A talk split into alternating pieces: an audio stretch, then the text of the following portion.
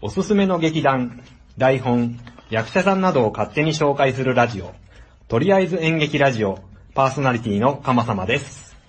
好きなテレビドラマは、お金がないです。パーソナリティの遠藤です。はい。えー番組を始める前に注意事項があります。我々は演劇の専門家ではありません。内容についてはご容赦いただけると、これ幸いでございます。はい。とりあえず演劇ラジオ第8回でございます。ちょっと急に振らないでくださいよ。好きなテレビドラマって。パッと思い込まなかったですけどね。お金がないって。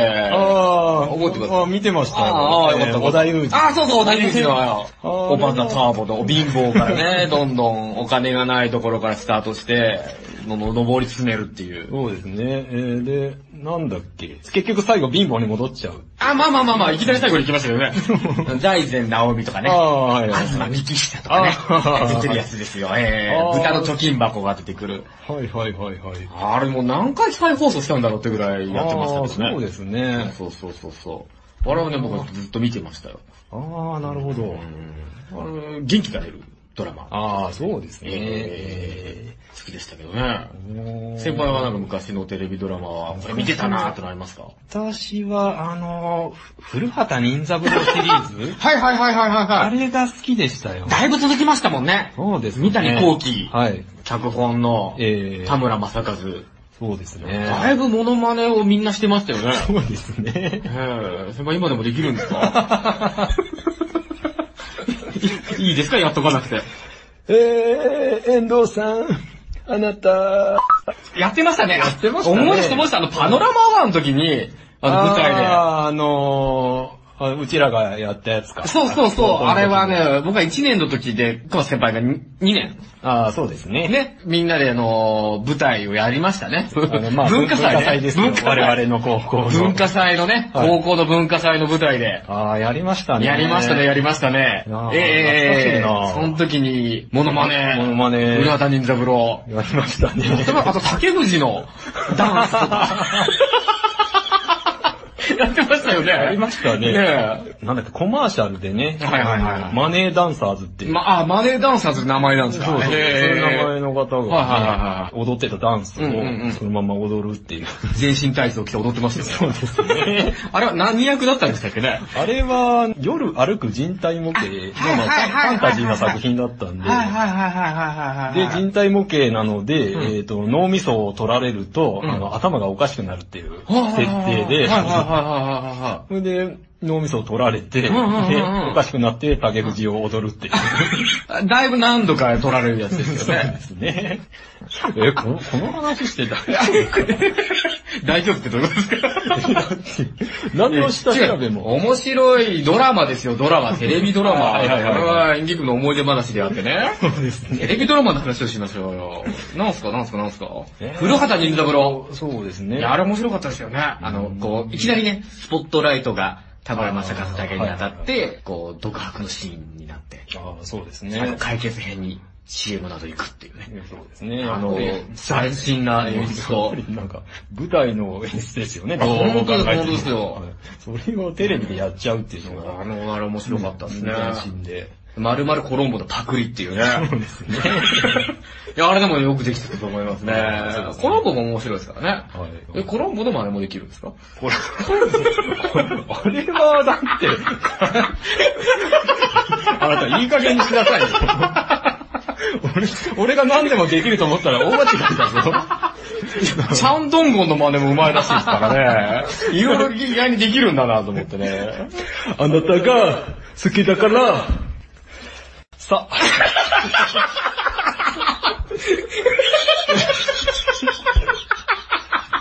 急になんかね、時空の狭間が ね。えはい。ーはい、えー、本編の方行きましょう。本日紹介する方はですね、えー、倉本壮さんを紹介したいと思います。えー、まあ、ご存知の方はいると思いますが、うんえー、日本の脚本家、うん劇作家、うん演出家ですね。うんうんえー1934年、うんえー昭和9年生まれですね、うんうんえー12月31日生まれ、うん現在83歳でございます。へぇー。えー日本テレビ系ドラマ、全略おふくろ様。うん。それからフジテレビ系ドラマ、うん北の国から。うんうんうんそれから、これもフジテレビかな。うんうんえー優しい時間。はいはいはいはい。の脚本で知られる、えー現在も現役で活動中の、えー有名脚本家でございます。うん。なんか劇作家というよりもやっぱりドラマのシナリオ作家っていうようなイメージの方が強いですけど、うんそうです演劇もやってるってことですかそうですね。一応演劇の方もうん行っております。へ倉本壮さんといえば、うんあの、前略おふくろ様と、えー北の国からなんですよ。ー。前略おふくろ様えーこれ知らないでしょう。うん実はですね、1975年のはい。作品になりましうんうんて、まあまあ、我々生まれる前、うんうん。品なんですがはいはいはい倉本さんがこれで一躍有名になったと言っても、あねまあ過言ではない。えー、あ、北の国からからだと思ってました、勝手に。うーん、そこ、それより前にもやってたんですね。前にえへーやった作品はいですはいはいね。はいはい。こちらから、えーご紹介したいと思います。うんうんえーとですね、前略お袋様がですね、うんえー料亭、分けた神という料亭を舞台にした、うんえーと主人公が、まうあ、ん板前なんですけど、うんうんうん板前の青年、三郎、これをですね、うんえー萩原健一さん、証券証券さんはいはいはがいはいえー演じております。はい。まあ、この、このサブローと、うんまあ、周りの人々の、吸ったもんだを描いた青春ドラマでございますね。へこれがね、まあ、豪華キャストなんですよ。うんでまずですね、えー梅宮達夫さん。ぇー。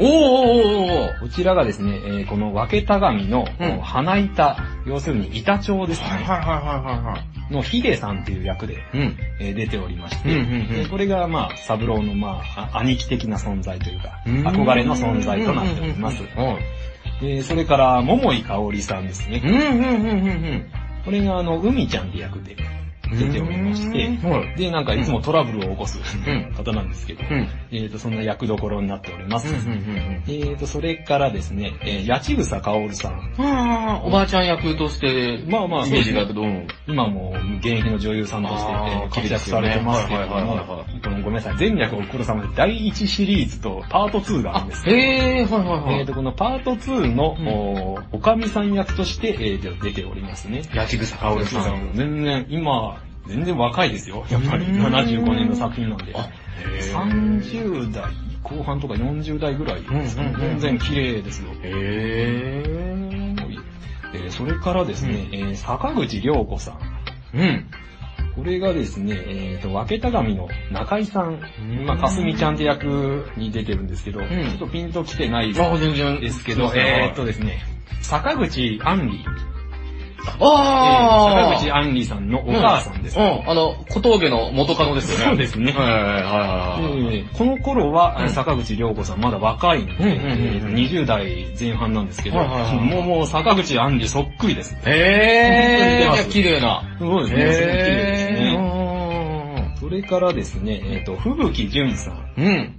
これがですね、えっ、と、三郎の初恋の女性、タムコ。こういう役で出てるんですけどうんうんこれまたあの、20代前半の頃の吹雪純さんなんで、へーねめっちゃ可愛かったですよ。えー、20代前半ってタムコっていう名前 はね、まあ時代を感じますよね。まあそうですけど、ねえ75年の作品なんーでね。えー、前略お袋様。銀河国さんは。はい。えーで、まあ、50歳ぐらいの人に聞けば、まあ知ってると思いますよ。あ、それえぐー。らい、え人気の。あ、え特に一、回前略父上様ってあ、いうのはあの、いや、違う、背景父上。背景か。背景になるんだ。はいドラ。マがまあ2007年かなあ、2007年。やってるんですけど、まあここれ嵐の二宮くん。そうです、そうです。じゃあ、お袋様があっての、そうです父上様っていう。そうですねええあーあれも神楽坂の料亭の話でしたけどね。あの、自分で自分の話をちょっと変化させて、あの、また発表した。なるほど、なるほど。まあ、リメイクでもないけれどそうも、ですね少しアレンジして、あー、へー。こんな感じになっております。へーもうその頃から活躍されている。そうですうね。ん。さあ続きまして、北の国からあですー、いねました。はい。え。これは主人公の黒板五郎さんですね。おえー田中邦衛さんはいはいはいはいが演じられてますけれどもはが、二人の子供を連れて、うん東京から故郷の北海道ですね。北海道のはい富良野に帰ってきて、うんうんうんうんえー大自然の中で暮らす一家の姿を描いているという。はいはいはいはいで、えーこれが、まあ、五郎の子供の、うんあの純と蛍ですうんうね。んうんうんうん。こちらの二人の成長を描きつつ、ん合計21年も続いた、フジテレビの超大作ドラマですね。そんなに続いてたんですね。まずですね、んあの1981年から82年、へええーこちらで、えーうん半年間、えー連続ドラマとして放送されあます。、半年やって連続で、あ、週一っていうことですかそうですね、週はい一で、えはいはいはいはいはーい連続ドラマとして放送されました。はで、1983年から、うんうんえー2002年にかけて、うんあのスペシャルドラマとして、うんうんうんえーと数年に何本か、いはいはいはいはいはいはいはいはいえはーい。北のはい国から83夏です。はいはいはいはい冬はい。か。冬、うんうんう84ん夏とか。ああ、そういうのちょこちょこ見てました。そうですねね。ええ81年っていうと、だって生まれた年ですもん、私。へああ、そうですね。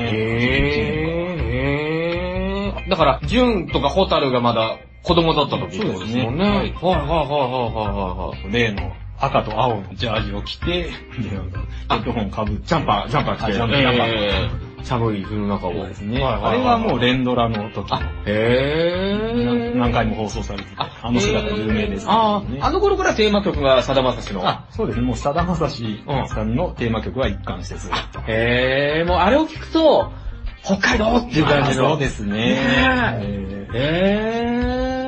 ーで、まあちょっと余談なんですけど、うん北の国から2002遺言。あ、最後のやつじゃないですかこれ最後ですねはいはいはいではこちらで、いはい。北の国からシリーズ終わったんですけうん。うど、んうんうんうんうん。あの、純役の吉岡秀隆さん。はいはいはい、ドクターこと。そうですね。はいはいはいはいその恋人役で、うんえー内田有紀さんが。あー、出てました出てましたよ。はいはいで、えーと、この二人、この共演をきっかけに、うんえー結婚しております。はいはい。そうでした。そうですね。で、実生活で結婚して、うんで、結婚式を、えーうん倉本さんがプロデュースしたそうですね。えー、贅沢な。まあそうですうんうんね。で、結婚式あげたんですが、うんうんえー2005年に離婚しております。いやー、なんでそんな嬉しそうなんですか、顔 なんでやねは。ん 別に嬉しくない。そう、そうなんですよね。ちょっとね、ちょっとがっかりな 感じですけどね。はいあのビッグカップルでしたよね。そうですね。うん内田有紀だってその頃バンバン売れてましたもんね。そうですね。 17歳とかね。ああ、サバイバルダンスとか、ボーイミツガールあたりを聞きながら、内田有紀にバンバン出てましたよね。そうですうね。ちょっと、ちょそれはちょっと前の話かな。まあその頃売れて、ちょっとこうね、しっとりした頃に出てたんですよねそう。ですね。へでーまあ、噂なんですけど、まあ、その、この結婚をきっかけに内田有紀さんは芸能界を一度引退されております。はいはいはいはいはいはで、まあ、やっぱりちょっと芸能界に復帰したいと、い。うん。内田有紀さんが言ったところ、うんあの、吉岡さんが認めなかったと。家にいてほしいと。へそれがまあ離婚の原因ではないかと。ええ言わあ、れてますねそうなんですか。へえ今でも出てますよね、うちのまあ家まあね今でもはいはいはいええ今でもドキドキしますね。へで、まあこれだけ聞くと、え うん。倉本さんテレビの脚本家じゃじゃないかと。なんかそんな感じはしますね。ええちょっとしっとりとしたそうですね。一テ応レビドラマが多いですすけど。は。ね、えっ、と、演劇活動の方もうんやっておりまして、はい。 1984年にですね、うんえっと若手の俳優と脚本家を養成するための塾を送りますうね。ーん。これを富良野塾って言うんですけど、はい。まあもちろん富良野を拠点にうん。うん、活動しております。うん、うん、で、こちらがですね、えー受講料が無料なんですうん。よ。へえただし、うん塾生は、うんえ2年間共同生活を送り、うん、うん、で稽古の傍らですうん、うん、ね、うん。地元の農家の畑仕事とお、かはいはいはい。を手伝って、うんで、自らの生活費を稼ぎ出して、っていうへえ非常にユニークな育成の仕方を。自給自足劇団。まあ、そうそう、ほんとそんな感じですへーあ、ね。でも、北海道の大地に根ざし、そうですね。富良野で働きながらの演劇俳優を目指すっていう。そうですね。へー、富良野塾。そうですね。かなりのもう資材を投入して、倉本さんね。えあーそうですあ、でもそうですよね、そうですよね。塾生が暮らす場所もあるってことですもんね。ああ、そうですね。あ、でも無料でそういうとこも入りながら。はいへー、素敵な感じですね。うん。それでですね、うんえーとさらにですね、うんえー2000年にですね、うん。えー富良野演劇工場っていうあの劇場をあの富良野に、へ建設するんですねへー。でですね、えーとコンサート等にも使えるんですが、うんうんうんうんもうほんほん本当に演劇をやるためにうん。うん設計されたそうですね。へー。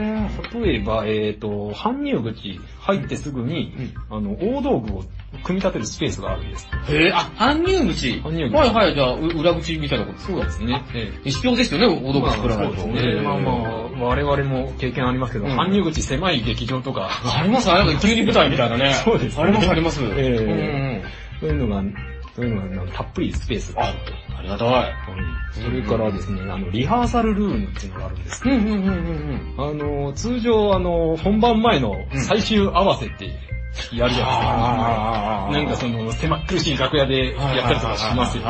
あそれが、あの、ちゃんとリハーサルルームがあって、 ちゃんとやることができるとー。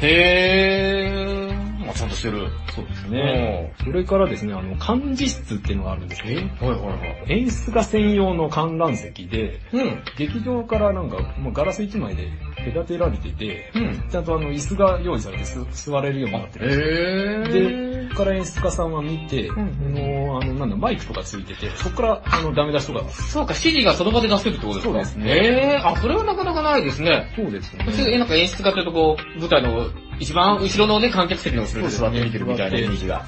ダメ出しして、なんか本番もこっそり入ってきて見える。あー、はいはいはいはいはいはいあはの、これは、あの、堂々と見ることができるい。。なんか、すごい演劇を知ってる人が、こういうのがあったらいいなっていうのを。ああ、まさにそんな感じですね。へー。で、えっと、富良野塾の、あの、塾生たちも、うんあの、毎年ここで講演を。なるほどね。へさあ、この、あの、富良野塾なんですけど、はいえっと2010年に、うんえっと、倉本さんの体力の限界を理由に、うんえっと、閉塾しております。ああれあら、2010年。あら、 2010そうですか。ねはいはいはいはいはい。で、まあ、一応卒業生は、えー、380名ほど、えーいるんですね、いまして10年で。ああ、そっか、年間40人ずつぐらい輩出してるってことですよね。そうです10ね年間やってますからね。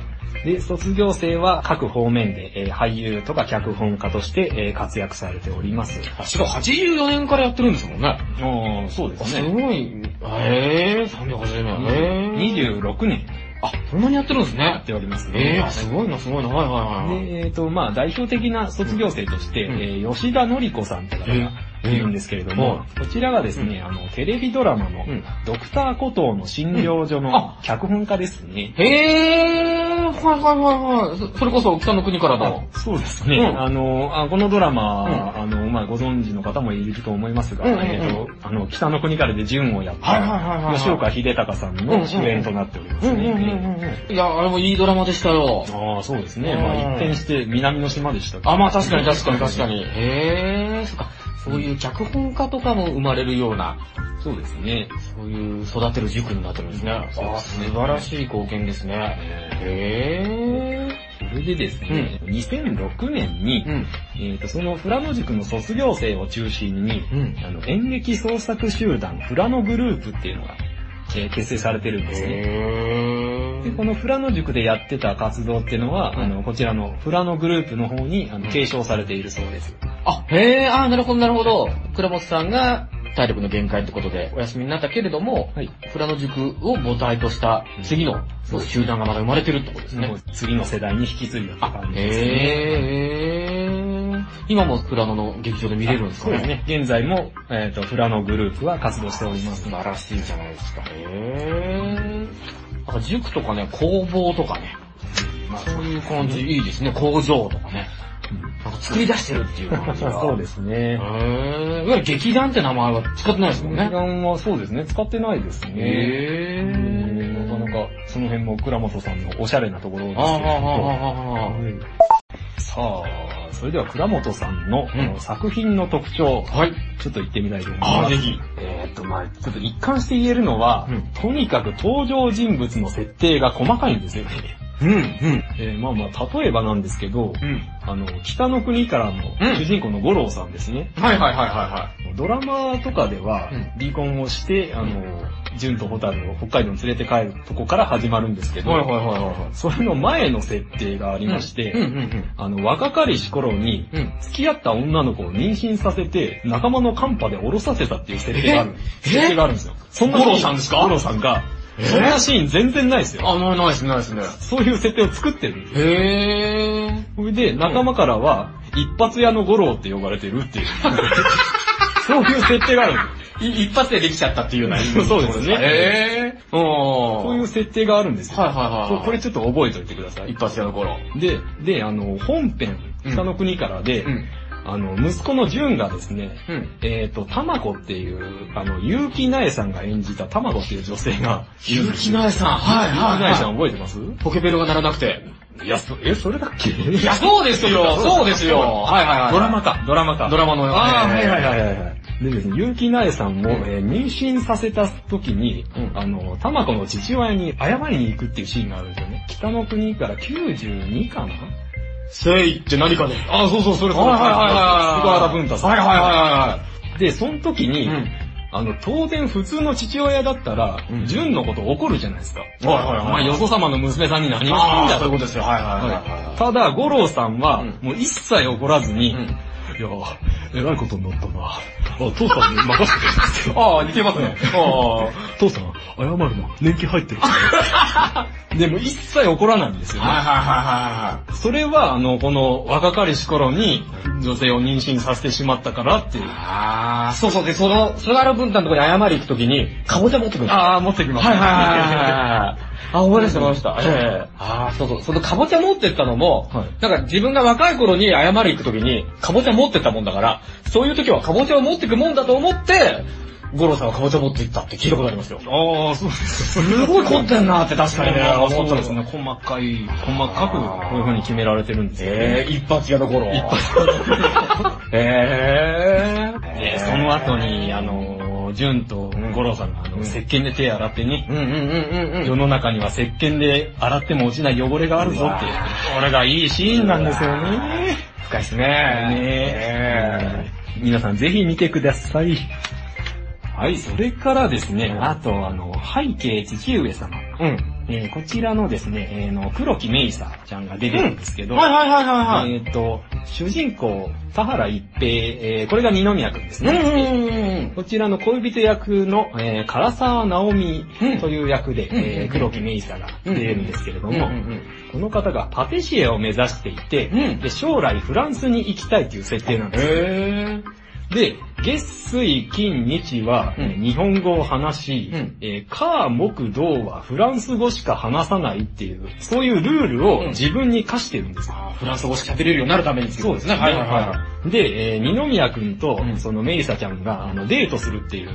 うん。シーンがあるんでほうすほけうほうほど、うほそれで、二宮くんが話しかけたら、うメイサちゃんが、あの、全部フランス語なんですよ。う。おー、めんどくせ え。あで、えっ、と、どうしても伝えたいときは、あの、筆談で伝えるみたいな。あー、喋っちゃいけないけど書いてないっていそううですルねールで。はいはい。そういうデートをして、で、一日終わって帰り際に、で、二宮くんが、今日楽しかった、ありがとうって言うんですよ。うん。うん。そしたら、メイサちゃんが日本語で、私も楽しかったって言うんですよね。うん。そして二宮くんが、あれっていう、うん。なるじゃないですか。うんうんうんうんそしたら、メイサちゃんが、あの、時計を見せるんですよね。うん。そしたら、その、夜中の12時を回っていて、うん。で、あの、日本語がもう使える曜日になったっていう。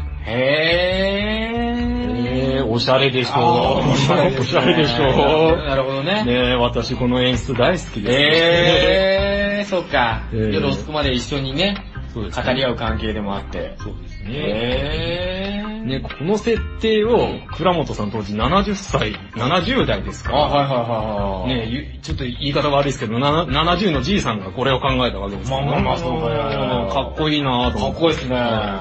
おしゃれですね。おしゃれですね。へねえ、遠藤くんなんか、倉本さんの作品で見たことあるっていうーえ見たことあるはいなんすかなんすかなな北の国からはだって私はちょこちょこ見てた感じですよね。ああ、そうですう。ん。ななんか印象に残ってるシーンとかあります印象に残ってるシーン私はね、鎌田先輩がパノラマアワーの時にはい脳みそを取られて、はい。急にさだまさしの北の国からテーマが流れてき て、モノマネ始めるっていうシーンを ね、強烈に覚えてますけどね。はいはいはいえ ー田中邦衛さん。そうです、半額にな って。あのね、さ、さっきや りましたけど、今、母さんがフラノに来てんだってシーンですよね。あれはですね、えー連続ドラマうんでそういうシーンが ありましたよね、ありましたよね。田中邦衛はもう自分からちょっとやらせてくださいと。やりたかったんですね。当時演出だったプーちゃん先輩に。おお願いしますへそしたらね、なんか脳みそ取られるの3回あるから、うんうんうんなんかもっとないのかって言わ れて、は あ。それでなんか竹藤のダンスうんうんうん。加えたんだったかな、確か。えー、あ、だから先輩初、これをやりたいってのが一個あったから、そうですねじゃあそこに乗っけて乗っけて。そうですえ確かそうだったと思います。いやいやいやいやいや、ギャグのヒットメーカーでしたよ ね。やりたいことをやれないっていうところの、うんその中の一つだったんですね。 ああ、そうですね。あー田中邦衛のモノマネが。 やら ないよ。えああ、そうですさかっきやった、さっきやったじゃない え 最新作の告知は、田中邦衛でやるんじゃないですか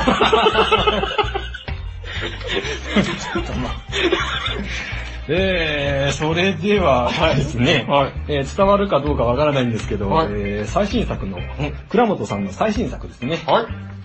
安らぎの時、2019年4月から、テレビ朝日系昼の帯ドラマ枠で、えー放送されます。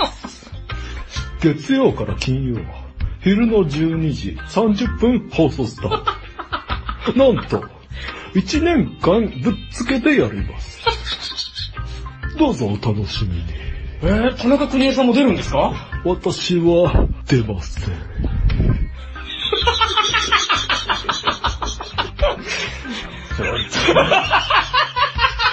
あー暑いですね、なんか